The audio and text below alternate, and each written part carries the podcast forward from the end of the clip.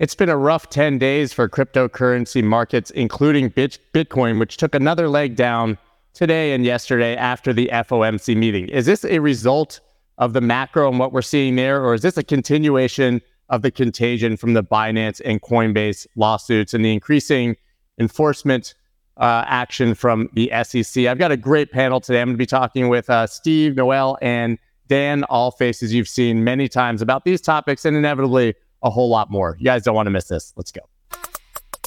Let's go.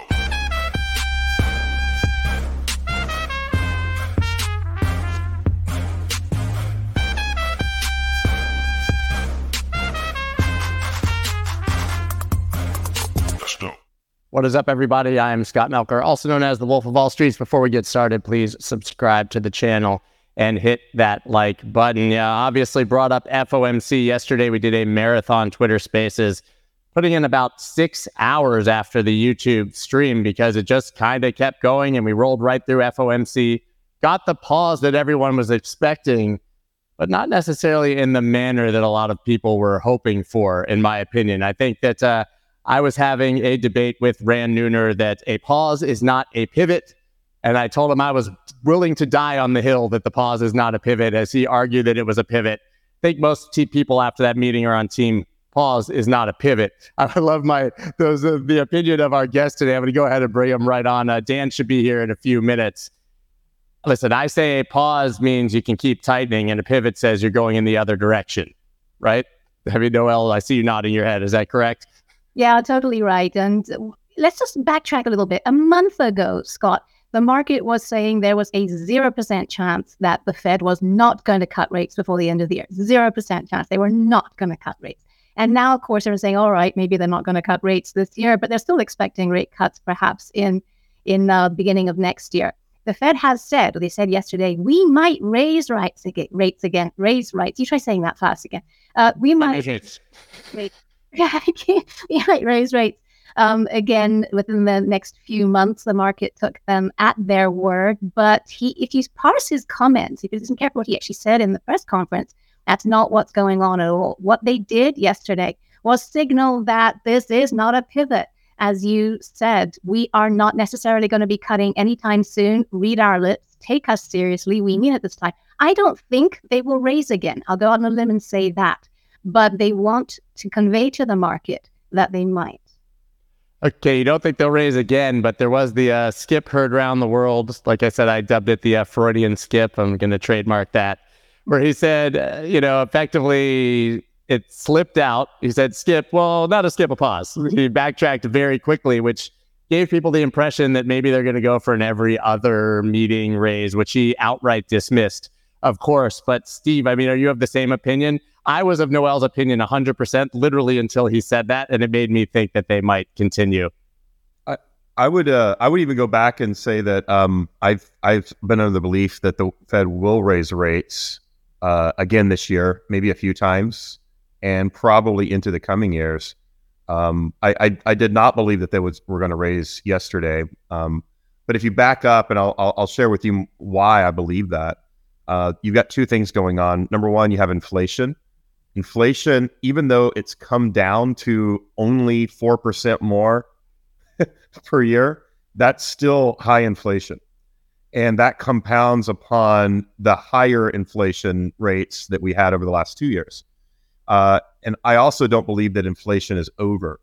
Uh, so we still have massive government spending. Uh, we've essentially eliminated our debt ceiling for a period of time. And until the government decides to stop spending more money, we're not going to see a pause in inflation. And the inflation that we have right now is also a result of the last 12 years of easy monetary policy where you had no inflation. It's just taken time to catch up. And that's primarily been through uh, wage increases uh, over the last few years. So inflation is coming again. What we're seeing right now is a reversion to the mean. So we had a really high rate of inflation. Now we've gone to a lower rate of inflation, and we'll probably settle somewhere around seven and eight percent again. Um, I look at the price of oil as one of the indicators. Uh, oil's down pretty low. Uh, it's at seventy bucks a barrel, and uh, I, I I do believe we'll probably see a double in the price of oil, if not by the end of the year, if uh, by the second uh, first quarter of next year. So uh, that higher that that higher price of oil, which is really due to supply demand imbalances, uh, will cause a lot of things to go up. Food, which relies on petroleum to grow, and then of course transportation uh, of all goods. So uh, that high rate of inflation will force the Fed to have to raise rates again, along with the increase in government spending. Yeah, and to your point, we're seeing quite a few arguments saying, yes, oil is down, like you said, but that means it's probably more likely to go up, A, but B, the amount that it is down is the reason that CPI is down so much. And when you really dig into the other sectors, they're not dropping. So if oil is the linchpin and goes the other way, all of that CPI is going to pivot right back up, right? I mean, Noelle, the other thing I found really interesting in that meeting that you probably heard, you can respond to Steve, was that the Fed effectively said we're not going to be buying these treasuries after the debt ceiling, right? And I thought that was interesting because I was I figured that that might be uh, exactly who the Treasury would be selling those uh, brand new uh, bonds to. I'd like treasuries. Yeah, all sorts of things to all sorts of things to pick on there. Yeah, the Fed a very clear message that we're not going to be financing the government on this, and they also transmitted the message that we have to clean up our balance sheet. They are going to be continuing with QT. I think that is going to be the equivalent of another rate hike, if not two. But it doesn't mean there actually has to be a rate hike. True. Totally agree with you, Steve. I think oil price is going to end the year much, much higher. The situation, the supply situation hasn't really changed that much. We might have um, Iran coming online, but I think that's largely discounted. We have probably a very harsh summer ahead of us, which a lot of demand for air conditioning in the winter is fast approaching, happens every year, and the European supply situation has not yet been solved. So, unless there is a rapid end to the war, I mean, we can all live in hope, right? I do agree with you. There's going to be a supply demand imbalance in oil. But here's the big but inflation is going to be largely coming down because of supply chain issues, which are quite fragile, but getting sorted out more or less. Sure, there are many geopolitical risks that could break them yet again. We have potential tension in the South China Seas, for instance. So there's a lot of risk there. But right now, the, the inflation is sticky largely because not so much of goods purchases, as we know, prices are coming down there, but because of services. And that has largely to do with unemployment, which is going to start to move fast. And a lot of the goods inflation that remains, there is some, is because of supply chain issues that drove the inflation in the first place. It is the barrier to it coming down faster, but that is working its way through the system. So I think inflation will be coming down slowly, painfully slowly, excruciatingly slowly. No way are we getting to 2%, in my opinion, probably for the next few years. But I think that's going to be enough combined with the QT to keep the government cautious, cautious about adding extra strain to the banking system, which is fairly stable for now, but the strains have not gone away. We have commercial real estate lurking in the background with very sharp teeth. And there are strains coming up in the emerging markets uh, debt as well that could it could throw the entire financial system into turmoil, which the Fed does not want. So I think we're going to see caution. I think it wants the leeway. It wants to send the message that it could raise rates so that the animal spirits of the market do not get overconfident like they did for most of the early part of this year. But that's why I think nice to have that possibility in their toolbox, but I don't think they'll use it. That said, I'm very pessimistic about the outlook for markets more broadly. Yeah, I mentioned that we had Nouriel Roubini on yesterday, and he made me want to go uh, hide in the corner in the fetal position and cry for the next six six months to six Pour yourself years. another drink. yeah, uh, but yeah, That's actually, us in yeah, traditional finance. We we we've got a you know we we have something we say anytime you know that um, we talk about Nouriel Roubini, right? Even even a bloke, broken clock is right twice a twice a day, Doctor right? Doom. I mean, they call him Doctor Doom. You should have heard his. I want to pivot to Bitcoin here a bit. You should have heard his rant. We had the uh, the audacity to ask him about it in the midst of his already doom and gloom about finance, and he went on a five minute tear. Scott, you are a brave man. Yeah, well, you know, we needed the soundbite, I guess. I just wanted to refresh on his position. It hasn't gotten any better to uh, tell you, but what also hasn't gotten any better is Bitcoin's price, right? I mean, I think that uh, a lot of people technically have been looking at this 25,000 area, myself included, um, because it's where the market made a higher high for the first time after that breakdown from 69,000. Well, we just kind of passed through it. I mean, the day's not over and the week's not over but it seems that Bitcoin is reacting to everything that's going on. Do you think this little leg down right now because actually Bitcoin held somewhat stable, I think, through all the Coinbase and Binance. Do you think this leg down is macro FOMC fears? Do you think it's Binance? Do you think it's Coinbase, or do you think it's just everything is pressing down right now? I, th- I think it's all of the above. Um, so FOMC fears, you know, Bitcoin did break the correlation with risk assets uh, earlier this year. Now, Not how we want it. yeah, that's going to become closely related again. And uh, anytime that you've got a market that we have, and by the way, whatever whatever Roubini is saying right now, right now I'm agreeing with them because I think things are going to get really bad. We're in for a hard landing, and uh, when that happens, all risk assets begin to behave the same again. So, um, fortunately for us that are that are investors in Bitcoin, uh, it is already close to the bottom. I don't I don't know if this price is the absolute bottom. I, you know, but uh, we are we're, we're within a range. You know, we we could see another 10, 20 percent leg down, but that's nothing. I mean, you know, we could see that in one day. Uh, but uh, but we are we we are at the bottom. If you're a long term buyer, this is where I want to be buying it right now. And uh, and I mentioned earlier that that you know we're buying bonds. You know, we we run a fund, and when you know Bitcoin kind of hit that 27 to 28 range we started selling Bitcoin and buying T bills, you know, yielding six percent. So um, there there is a buyer out there for uh, short term treasuries, and uh, we're one of them. You know, it's a it's you know with an inverted yield curve like we have right now, six percent is amazing. You and Tether. Yeah, I mean, it's a yeah, it's a it's a joke, but I mean, we, we saw the tether made over a billion dollars in a quarter, and that's just because interest rates are high and they're buying short term bonds, right? So uh, if it ain't broke, don't try to fix it. Yeah, no, Circle, Circle as well is running a, yeah. a very profitable business model right now. But uh, yeah, no, I am trying to agree with everything that you, you said there, Steve. I'm going to push back slightly on the correlation with risk assets. I don't think that's necessarily going to come back because right now Bitcoin has a lot of headwinds that risk assets don't have. And I don't think interest rates are going to be coming down anytime soon. So I don't think there's going to be that driver of easing from the largest financial market in the world. We're probably going to see some easing in Asia for sure but there's a lot of other things going on there as well. But I do think Bitcoin is being driven lower by are all the factors that you mentioned, especially, in my opinion, two things that we need to always bear in mind. One, there are structural headwinds against Bitcoin. I'm not just talking about the regulatory uncertainty. That's not necessarily driving the price down. That is keeping the buyers away, though. Institutions who are the drivers of the price because they move the size, they're sitting on the sidelines, especially the US ones anyway until this blows over. And international uh, institutions are getting more involved, but they are also waiting for regulatory clarity. Even here in Europe, where we have a framework, even in Hong Kong, where one is emerging, it's still not as clear as many institutions would like. So they're still going to probably wait a while longer. It's the lack of volume, really, that I think is the issue here. With the institutions sitting on the sideline, there are no buyers. There are no buyers to offset the selling pressure that we are seeing emerging from a structural player, possibly. CZ is saying it's not Binance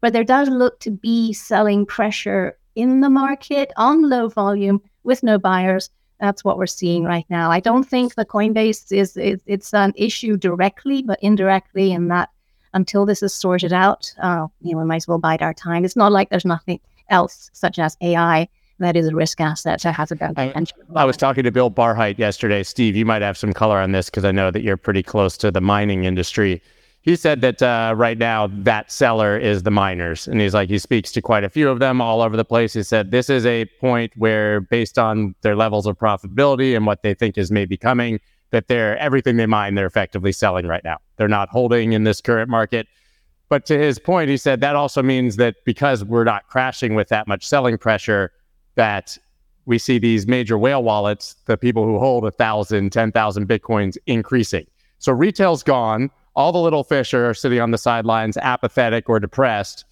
and the miners are selling off majorly, and the huge players are buying. Uh, Steve, does that align with your thinking at all? It, it, it does. I mean, you know, the, the good miners, the, the OGs that have been through multiple cycles, are selling immediately.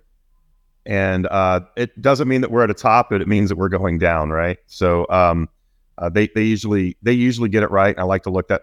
I've always looked at that activity um, when I try to form my opinion. Uh, so yeah, I don't I don't really see Bitcoin going up again. Long term buyers, I think this is a great time to buy because you know you you, you might get another ten percent down. Who cares, right? In the in the long run, if you're uh, if you're holding for a long time. Uh, this yeah, I mean Bitcoin at three hundred thousand dollars okay, that's hyperbolic. But if they, you know, to, in however many years, you don't care if you bought it 22 or 25 or 27. Doesn't matter at all. Right. Yeah. It's but go ahead. Many people have asked, many people have asked, sorry, Scott, many people have asked why are the miners selling when energy prices have been coming down and that's their biggest cost? Well, it's actually not necessarily their biggest cost across the board anymore. Most of the expansion of miners was done through debt financing. Rates have been going up. Interest costs are one of the reasons that they have to be selling more than they would otherwise have to. Yeah, and and I think that uh, a lot of them invested massively at the top of the bull market just because that's how the cycles go. Even Fred Thiel from Marathon sort of admitted that to me when I talked to him. They bought all these machines at a price five times more than it is now to scale, and now when they're coming online, price is down, difficulty is at historic highs, which is not something you've seen in previous cycles. So they just need to take profit where they can. Right. I think the mining floor right now, profitability is still like 17, 18,000. So they're actually making quite a bit of money, the big miners right now, even with all that said.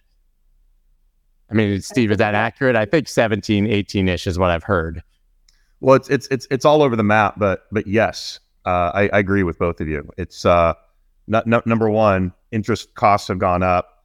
Um, you know, NYDIG loaned to basically every miner out there, and uh, so there's there's there's a lot of outstanding debt that's not getting repaid, and there's a lot of outstanding debt that's been anxiously trying to get repaid. Uh, so so so so that's one side of it, and then any reserves, uh, they're not really holding Bitcoin in reserves either because of uh, the expected price um, downturn. So, um, but that that is that is the major cost right now. It's not necessarily energy anymore. I want to dig into this correlation. So I, I was trying to find it while you guys were talking. I, there was a tweet or some sort of uh, news story, but I can't find it. But effectively said that now what we've seen is that when stocks, tech stocks drop, we get a strong correlation with Bitcoin going down. But when tech stocks are going up, we've decorrelated or seeing this high correlation to gold, which is like exactly where we don't want to be in theory, right? But I mean, this year, Alphabet up 38%, Microsoft 40%, Apple 46. I mean, you get to like Meta 117, Tesla 138, Nvidia 191%. I mean, these large cap moves in tech to the upside are insane and they start to dwarf now, I mean, we're still up 50% on Bitcoin for the year, but that's kind of because we started the year so miserably. So uh, is this correlate? I mean, is correlation just not even worth talking about anymore? Or do you actually think that now we want to cheer against it because when tech comes down, inevitably that's death for Bitcoin? Yeah. Well, I think to be clear on me, and I'll be really quick. Just oh yeah, just just on the correlation piece. You know, we we've been uncorrelated for the most part all year, but um, um, you know, I, I when the macro economy really when we really start seeing the pain towards the second half of the year, towards the end of the second half of the year, you know, that's when these um, that's when these uh, risk correlations come back. But for the moment, I, I really don't see us that correlated um, until that until that event happens. And that event, By the way, it's clear from you saying you think Bitcoin's effectively bottomed, but things are about to get a hell of a lot worse in the world, right? You Yeah, think but even it's if- capably correlated if we're going to new lows on stocks and Bitcoin's, you know, uh, ranging. Yeah, even even in a correlation though, um, you know, if let, let's say that tech stocks go down 30%, you know, and Bitcoin goes down 10, that's that's that's still a that's still a correlation, right? Um, I don't think, you know, Bitcoin will go down as much as tech stocks will because we've already come down, right? Um, we we we faced the same situation uh, last year. Uh, you know, Bitcoin kind of led the charge and then everything else caught up. Uh, and in this case, it'll probably be tech stocks leading the charge and then Bitcoin catching up. And and that and that event, sorry, oh yeah, sorry that and that event is going to be consumer sentiment. Yeah. Right. That's that's what I'm. Correlation itself, though, is a very misunderstood metric. I mean, if you actually look at how it's calculated, it's not just um, the amount of the move that matters, it's also the directionality. And so to be positively correlated, you need to move in the same direction. Doesn't even doesn't matter quite so much be moving by the same amount in the same direction. To be negatively correlated, you have to move in opposite directions. And so basically, we just have no idea anymore what that's going to be. I agree with you, uh, Steve. We're not correlated at the moment. I don't think we will be again, except for on the legs down. But let's face it, that's short term. Another thing I've learned about correlation, having looked at it so closely over the past few years, is that we can fit the correlation time frame to suit whatever narrative we have in our heads. There's always going to be a number that supports our theory. We do know that when tech stocks go down, Bitcoin's probably going to go down as well because the cohort of holders tends to overlap when you need to exit your positions to meet margin calls on your NVIDIA. You're probably going to sell Bitcoin because you have less losses accumulated there on that particular day. That's why they tend to move there. But again, the risk asset narrative, there are other narratives now driving Bitcoin that, again, the risk, the typical risk assets just don't have. Yeah, I laugh when you say, you know, if you need to get liquid, you're going to obviously sell your Bitcoin. The loss is less, and uh, you can also do that at midnight on Saturday, right? Which you can't do uh, in the in the rest of the market, which is an amazing feature of Bitcoin. That's 24 7, 365. But I do think that's why we see that massive correlation. Feature, not a bug, right? If you're if you have an itchy trigger finger, there's only one thing you can sell about uh, half the time. So, Steve, your case obviously is hard landing, right? I, I think I, I, somewhat tend to agree. What does that look like? I mean, timeline wise, what are you somewhat expecting? Yeah, so right now we have a really interesting situation in the labor markets. Um, a lot of service industry and um, skilled labor, uh, blue collar labor, uh, there is a demand for labor. Uh, you know, the restaurants are still having issues uh, buying food server, you know, uh, hiring food servers and cooks, and um, the entire hospitality industry is is really struggling right now, uh, as well as uh, any service industry. As a matter of fact, uh, even going to more the skilled labor end of of what I'll call the service industry is airline pilots. There's not enough airline pilots uh, to go around, and there's there's actually a um, um, the the the pilot union is actually about to uh, get through a uh, a 28% uh, pay increase, and they can do that right now because there's not enough pilots. So um, so so so these things are affecting again inflation and and cost in the service industry, while uh, higher most higher paying white collar jobs are um, being cut right now. So a lot of tech jobs, finance jobs, Citi. Uh, just announced another uh, uh, round of layoffs. So so you have higher paying jobs that are where, where, where you're losing labor, and then you've got uh, uh, lower paying jobs that still need people, and it doesn't necessarily. Uh, it, that doesn't necessarily correlate. Like you know, you're not going to be an accountant and then go start you know doing construction on a, on on the railroad or or roadway. So so you've got that situation happening right now where there's uh, where there's less money flowing through the system. Uh, people are are borrowing more, so so credit. And, and I'm sorry, I've already told Scott earlier for everybody that's on. I, I just had a tooth pulled, so a little bit. Um, you know, you're speaking quite well for someone who had a tooth pulled. I wouldn't be here. it's hard for me to open my jaw. So, um, so essentially, what's happening is we're seeing a lot of jobs cut uh, less money to spend on things, but people are still spending money and they're spending money on credit. So credit for, for so consumer credit is going up and it will eventually max out. Things are costing more because service, you know, there's not enough service labor. So, you know, every time you go to a restaurant, you'll probably notice uh, the price increases or go to the grocery store, your grocery bill is higher. And then eventually, of course, you know, gasoline is going to be higher. So um, when all of that comes to fruition, it's going to cause a real drain on consumer sentiment. And we'll probably see that in the fourth quarter of this year. And once you see that, you're going to see people buying non-discretionary items or, or spending spending a lot less money on on, on both discretionary and non-discretionary items.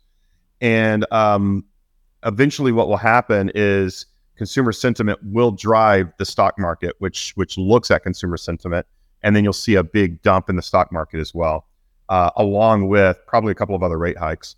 So uh, you know, again, a rotation out of equities into bonds, and uh, and and a general rotation out of equities probably towards the end of the year, and and that's probably where we'll start seeing, you know, the the beginnings of a hard landing.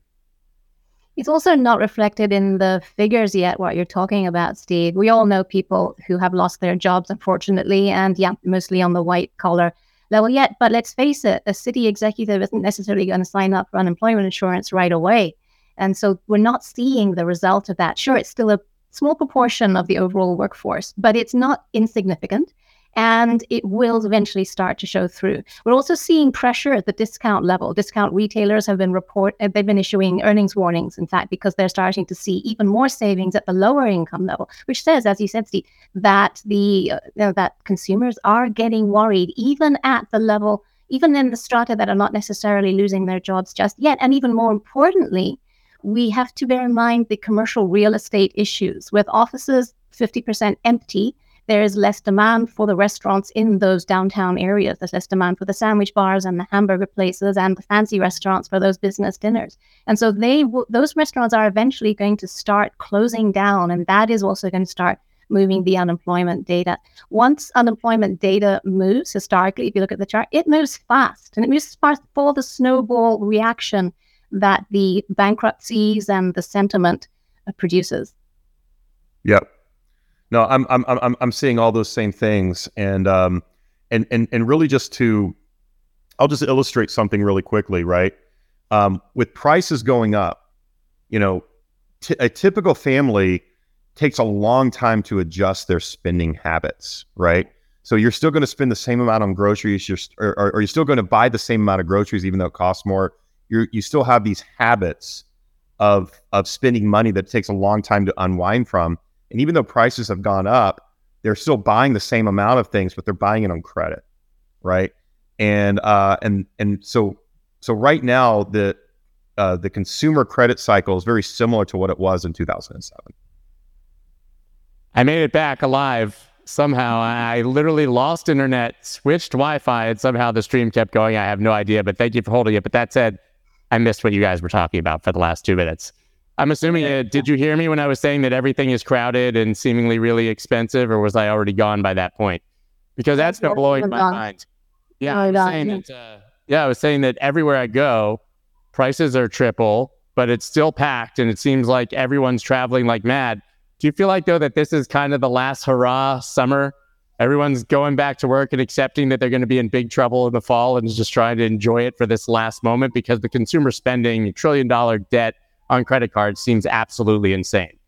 We're still on revenge spending mode. Let's face it, the pandemic wasn't that long.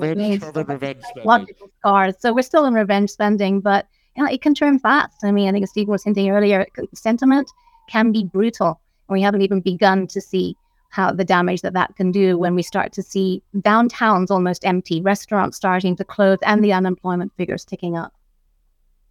And, and I like that term rever- revenge spending because – if you look at what happened in 2020, a lot of people lost their jobs, but they continue to spend money because the government bailed them out, right?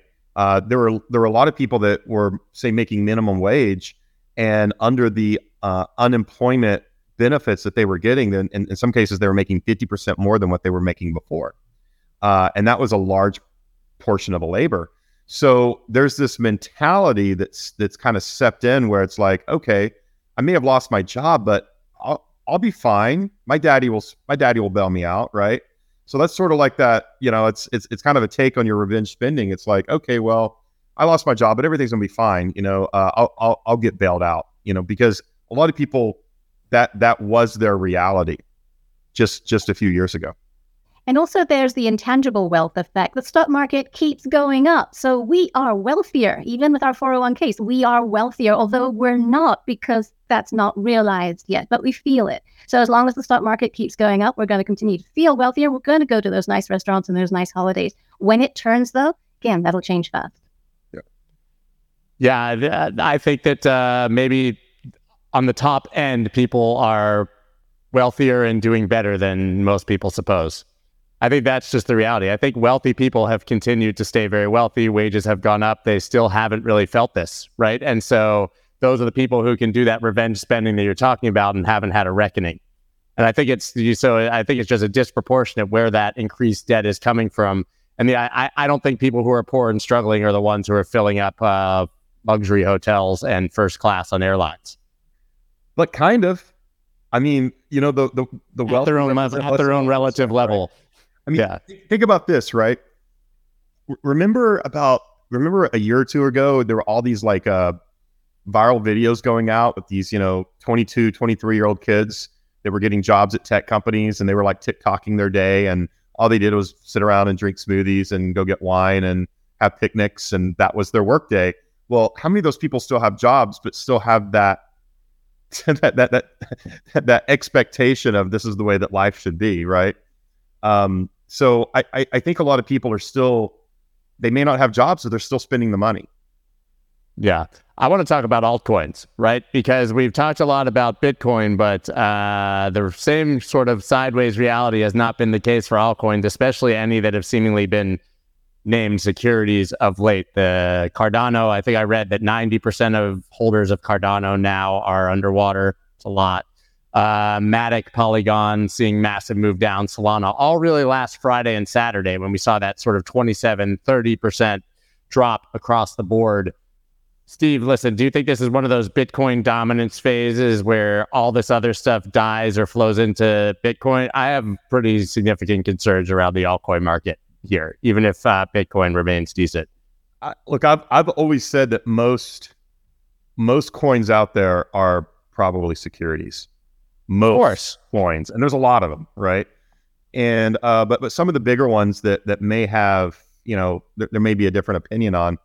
Um, some of those might some of those might end up being fine. But if you're in the U.S. and you're buying anything other than, I would say Bitcoin and and Bitcoin like coins that were created in a similar manner, like Litecoin is, you know, that's that's that's an example. You know, Litecoin's not a security. It was, you know, it was essentially used the same code as Bitcoin and Bitcoin and run it's it's it's it's, it's Bitcoin.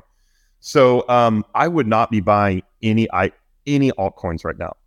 Particularly, you, you mentioned Cardano. I've I've always thought Cardano was a security, and the way that their foundation runs is is pretty egregious. So, um, you know, that is I, I'm I'm surprised that they're not under you know a lot more heat uh, compared to some of these other ones out there. But um, but I, I wouldn't touch it right now. I mean, I, I would only be e- even if you're a trader, I, I wouldn't I wouldn't touch anything that's not Bitcoin. And even if you do believe in any in the stories behind any of these coins, there's the structural issue. Let's face it, if these altcoins are going to be delisted from large exchanges, then the liquidity dries up. And that just adds another risk factor. So, on a risk reward basis, the investment decisions change, whatever the narrative might be. Yeah. I mean, like when I was a bond trader, for instance, I, I never traded crap bonds, right? You, you know, the, the, the way, the, the, way, the way that I looked at the bond market was, okay, here are all the ones that are safe. I'll trade these. And if I get stuck with one, I'll be fine. Right. Just need to hold it long enough until, you know, uh, it matures. I, I look at I look at crypto exactly the same way. I'll, I'll, I'll trade something as long as I think that it will, you know, still be around in five years. Uh, or um, you know, if if I get stuck with a get stuck with a buy, like with Bitcoin, for instance, like okay, well, you know, I wait I wait long enough, it'll it'll go back up. But some of some of these other coins, I, I just don't have that kind of conviction, and I I'm I'm real really not interested in trading anything other than Bitcoin. Yeah, but I think what's worth discussing though is that we say almost all of these are securities right? Uh, which may be likely the case, but why is being a security such a bad thing in the United States? If you couldn't have ever registered as security, so that means that none of this would have happened. So I'm sympathetic with the projects for launching and seeing what happens because we all know that there's really no path to register. When did being security become a bad thing? Well, here's where it's a bad thing, right? I mean, if you take something like Cardano, you know, let's just use that as an example um, I'm not that sympathetic towards the people that created it because, you know, they essentially created a, a massive war chest for themselves. Uh, they profited, a, you know, tremendously off of their marketing efforts, and um, they they essentially issued a security. So so what happens when um, you know the, the the SEC goes after them, right? I mean, the whole token gets shut down. It doesn't get a second chance. So um, and there's and there's several others that are that are in that boat. Um, there's a lot, in my opinion, that aren't securities. Uh, they, they, they could be deemed as such, but I'm not taking the risk right now. Noelle, what do you think?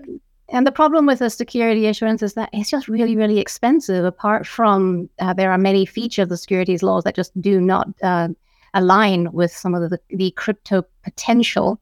It's the cost. It would deter innovation. It would push innovation offshore, which surely the United States doesn't want and it would make many of the models that the crypto innovators have been playing with unviable. A security is technically a legal claim on the issuer. A stock is a legal claim on the company, a bond is a legal claim on the debt etc. A legal claim on the issuer, and tokens just basically don't work that way. When you're going to start to work on developing tokens that have governance or other utility that can interact with others, the smart contract, it just doesn't work in terms of innovation. Sure, there are many ways for a token to list as a security if they are willing to go through the hoops of signing up, but that also means that there isn't. They would have to trade on a limited subset of platforms. That again is not necessarily aligned with how the crypto market has been developing worldwide. And it comes down to push one, dampening innovation, pushing it offshore.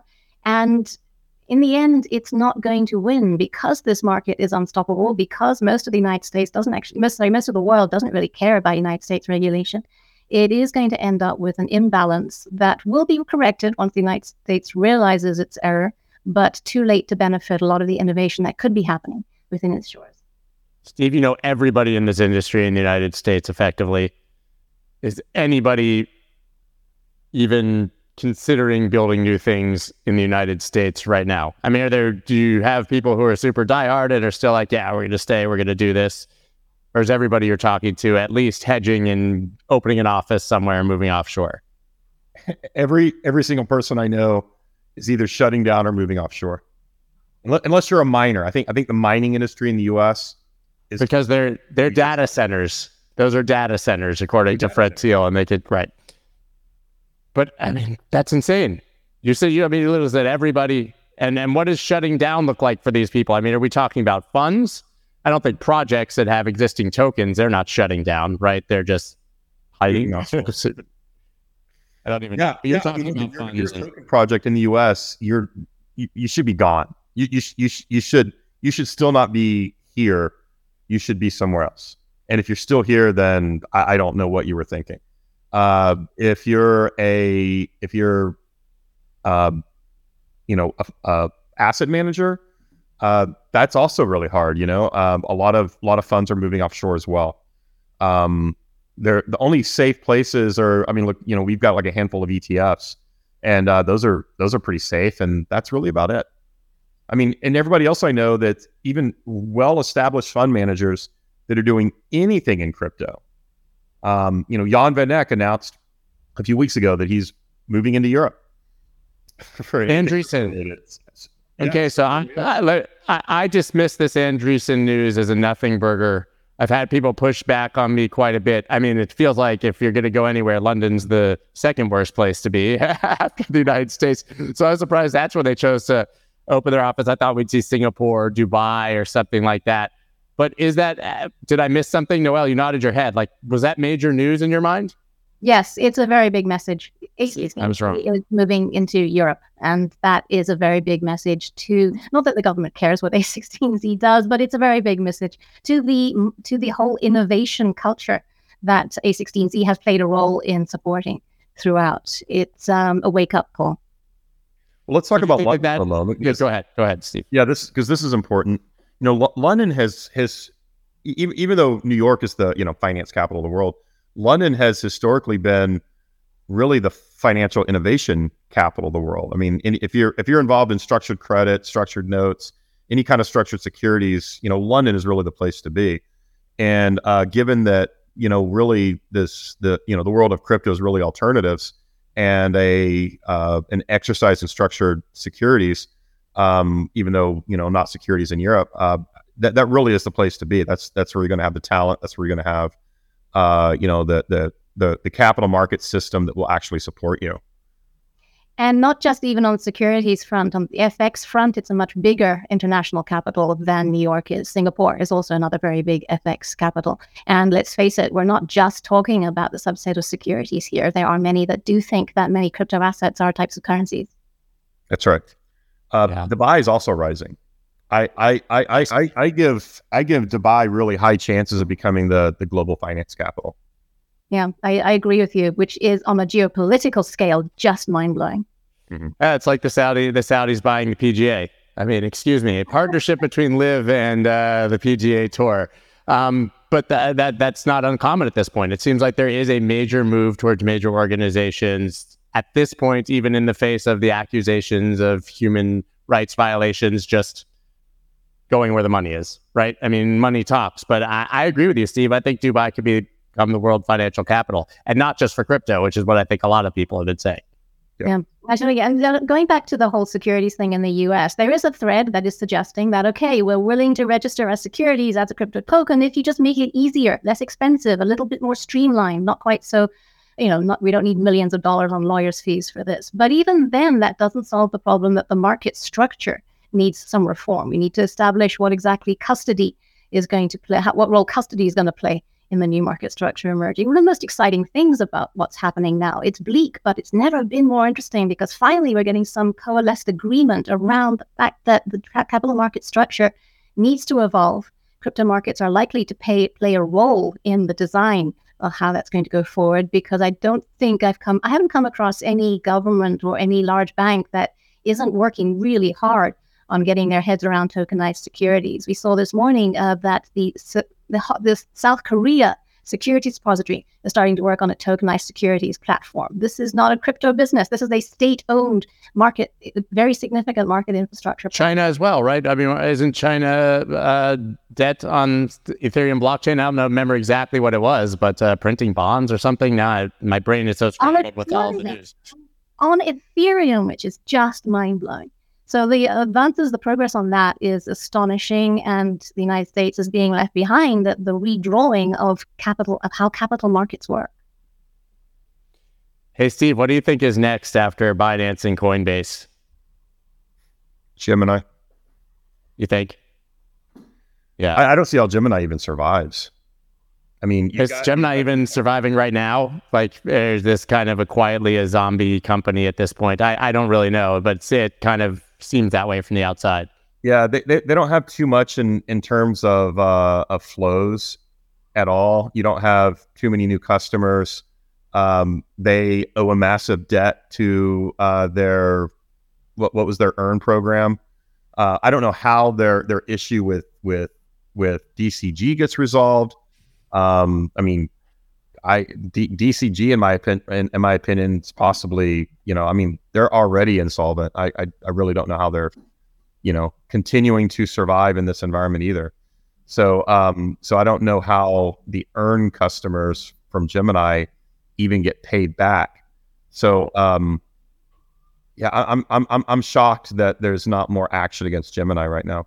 Not that I want there to be. It's just I'm no, I, I, I think we're cheering for no more action, but I think it would be pretty. Uh, you'd have to be pretty blind to think that the SEC is done here. That's right. Although, although, I mean, I, I actually deep down, unfortunately, agree with you, but I'm going to push back on that the theory that the SEC has a very limited budget, very limited bandwidth, and it's bitten off a lot with the Binance and especially the Coinbase. We're going to start seeing the SEC itself getting sued by some of the token issuers whose tokens have been deemed securities, as in, hey, why don't I get a chance to at least defend myself?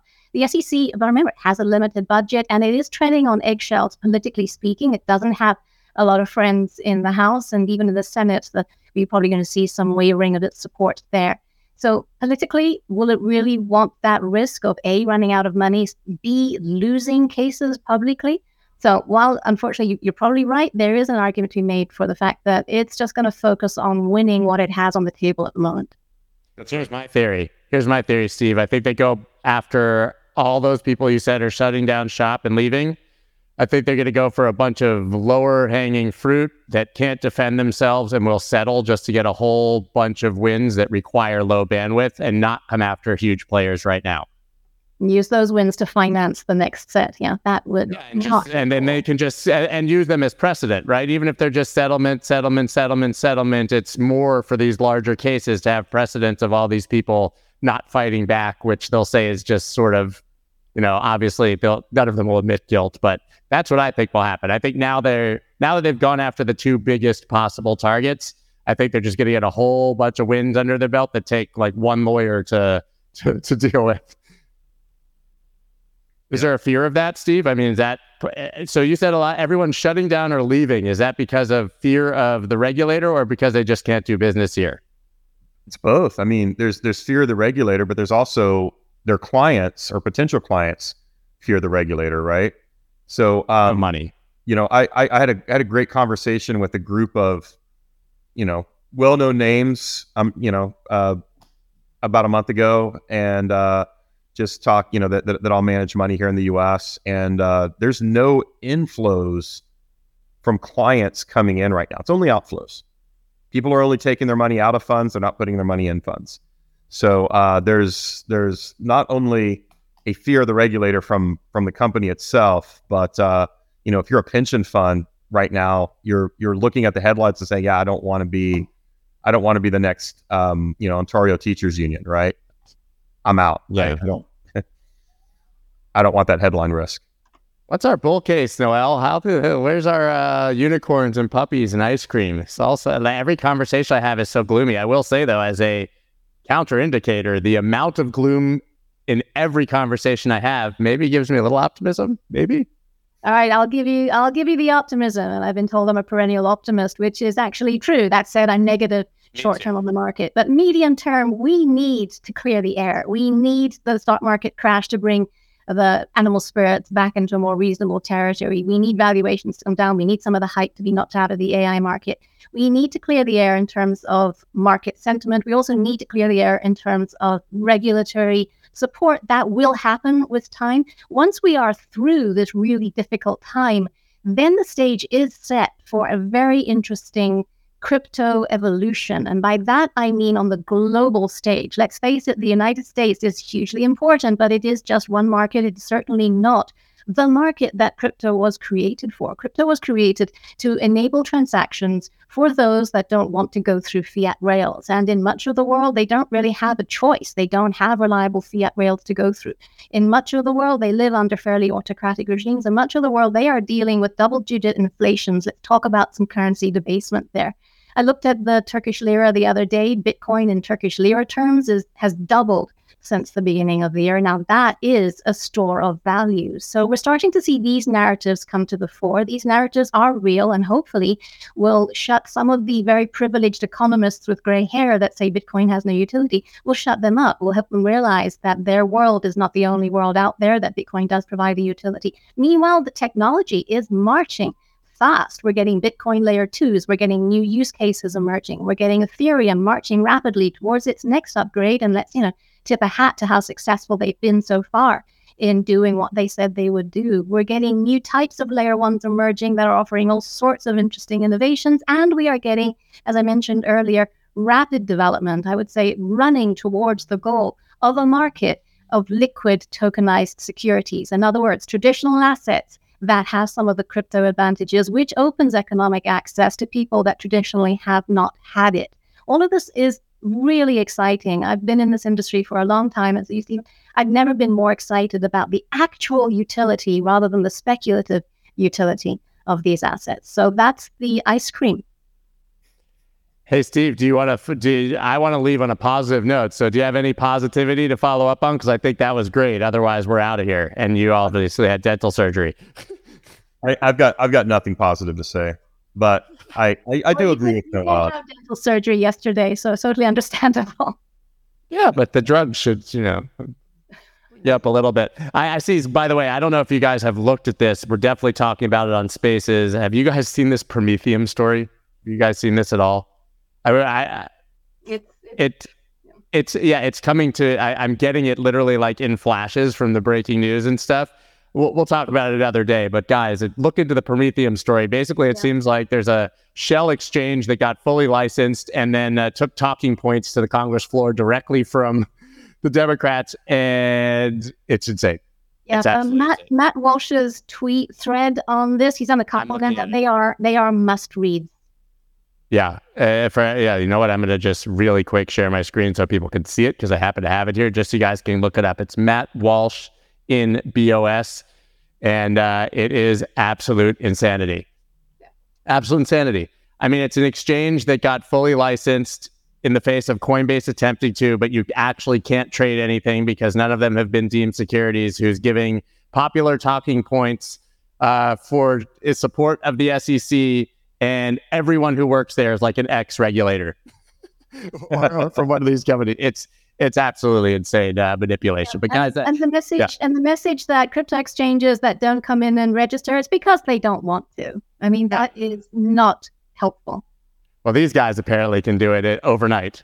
Uh, get, get fully licensed. You can't trade any crypto on this crypto exchange, but hey, yeah. I guess that's. There are, there are a few Matt Walsh threads you have to look up to get the full story about Prometheum. It is just amazing. I'm going to dig into that right now before space is in about 20 minutes. Steve, I hope you feel better. Noelle, thank you so much, as always, for joining, guys. I will, of course, be back tomorrow, 9 a.m. Eastern Standard Time.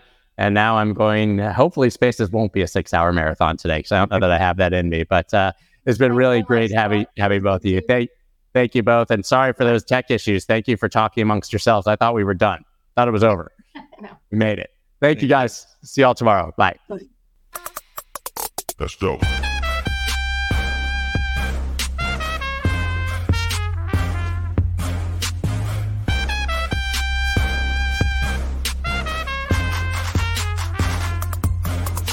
Dope.